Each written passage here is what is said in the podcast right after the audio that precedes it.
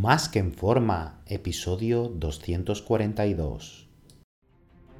Bienvenidos a Más que en forma con Antonio Yuste, el programa donde conseguirás transformar tu físico y rendimiento para ser tu mejor versión con la ayuda de personas extraordinarias que ya lo han conseguido.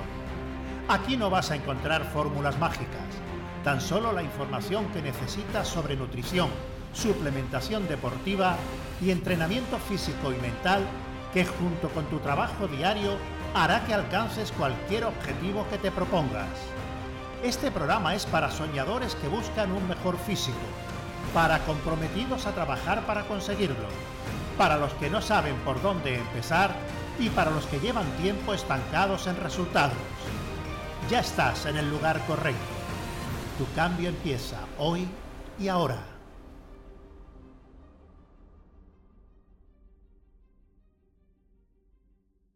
Muy buenas y bienvenido a un nuevo programa.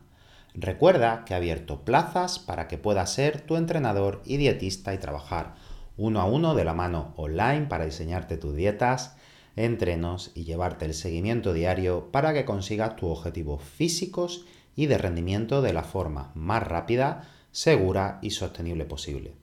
Así que si te interesa que trabajemos juntos, reserva tu cita por teléfono conmigo en antonioyuste.com barra ayúdame. Por motivos personales me estoy relacionando con gente que entrena CrossFit.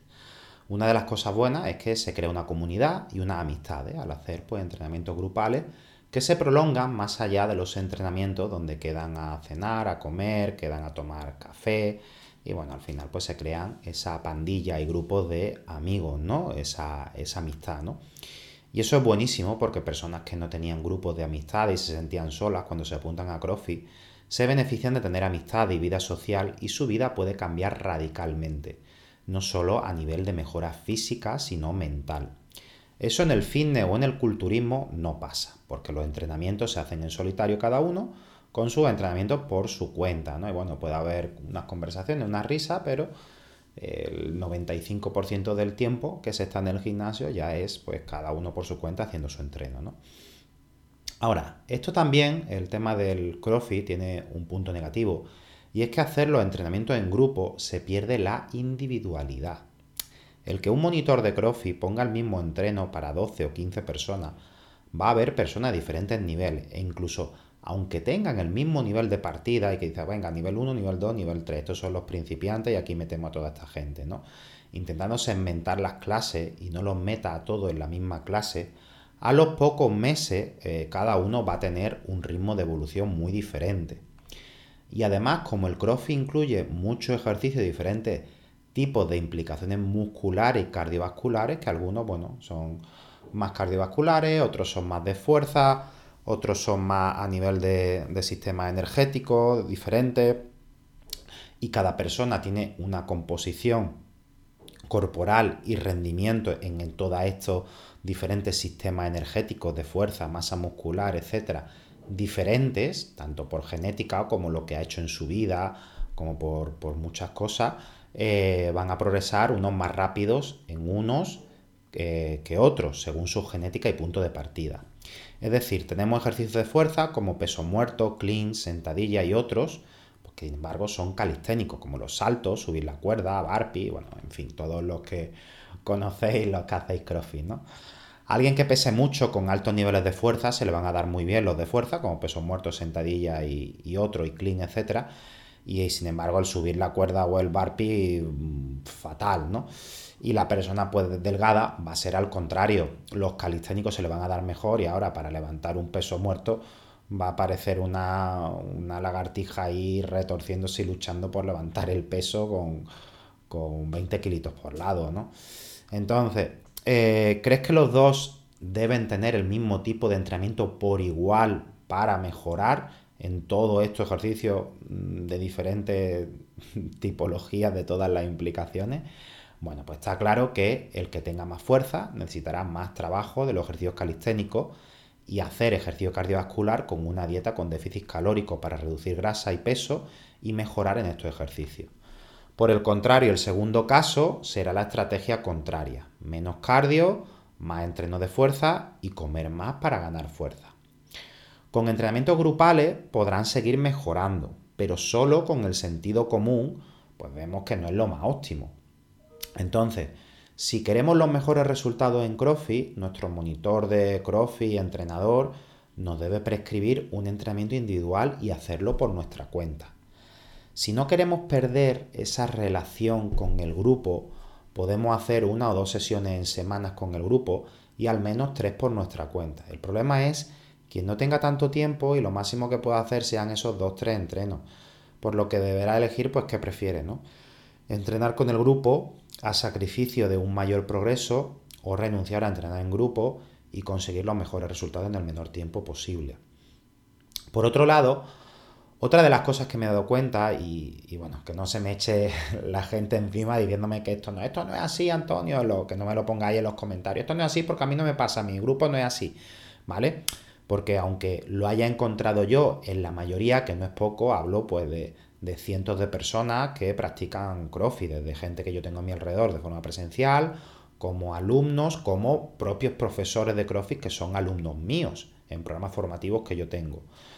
Habrá otros que lógicamente que no se cumpla con esto que, yo digo, pero bueno, hablo de la mayoría, ¿vale?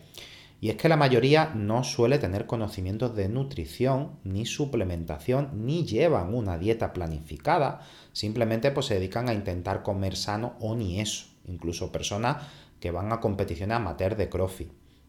Ni siquiera los propios monitores de CrossFit, la mayoría tienen conocimiento de ello, donde la nutrición es un pilar básico para el máximo rendimiento y mejoras en dicho deporte. Que ni el monitor sepa ni pueda transmitir a su alumno este pilar fundamental, ni tampoco que los alumnos se informen, asesoren, eh, contraten un nutricionista deportivo, mm, aunque sea por su cuenta, porque bueno, hay algunos que digan, oye, yo no voy a invertir aparte del CrossFit un dinero en un nutricionista porque no tengo o, o no es tan no, no, es tan importante para mí mejorar al máximo en esto, ¿no? Bueno, ya que estás implicándote y quieres mejorar lógicamente, pues bueno, infórmate un poco por tu cuenta e intenta diseñarte una dieta, aunque sea por tu cuenta, ¿no? Pues bueno, lleven una buena planificación de nutrición para este objetivo. Les merma enormemente la progresión y resultado.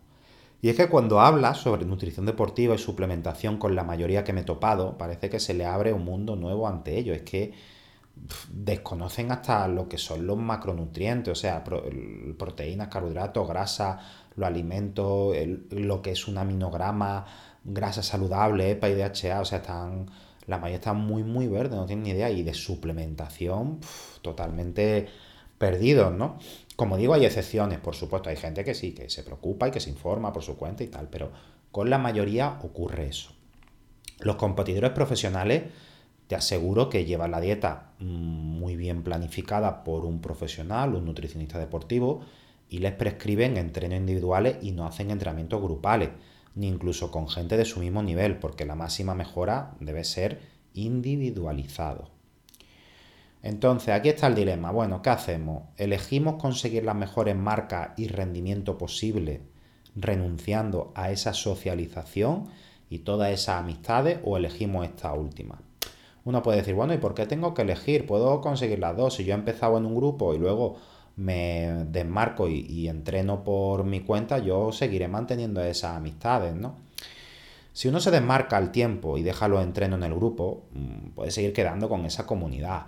Pero en muchos casos, al no estar presente en los entrenamientos, esa conexión y quedadas se van a ir diluyendo porque lo he vivido yo en el que me han comentado eh, grupos de CrossFit, ay, pues mira, con esta persona ya no nos vemos apenas porque ya no va a los entrenos y ahora es más difícil, incluso aunque haya grupos de WhatsApp y todo y tal, eh, eso es lo que suele ocurrir según eh, lo que me están contando a mí, pues todas estas decenas de personas con las que yo tengo relación de diferentes ciudades, ámbitos y niveles, ¿no?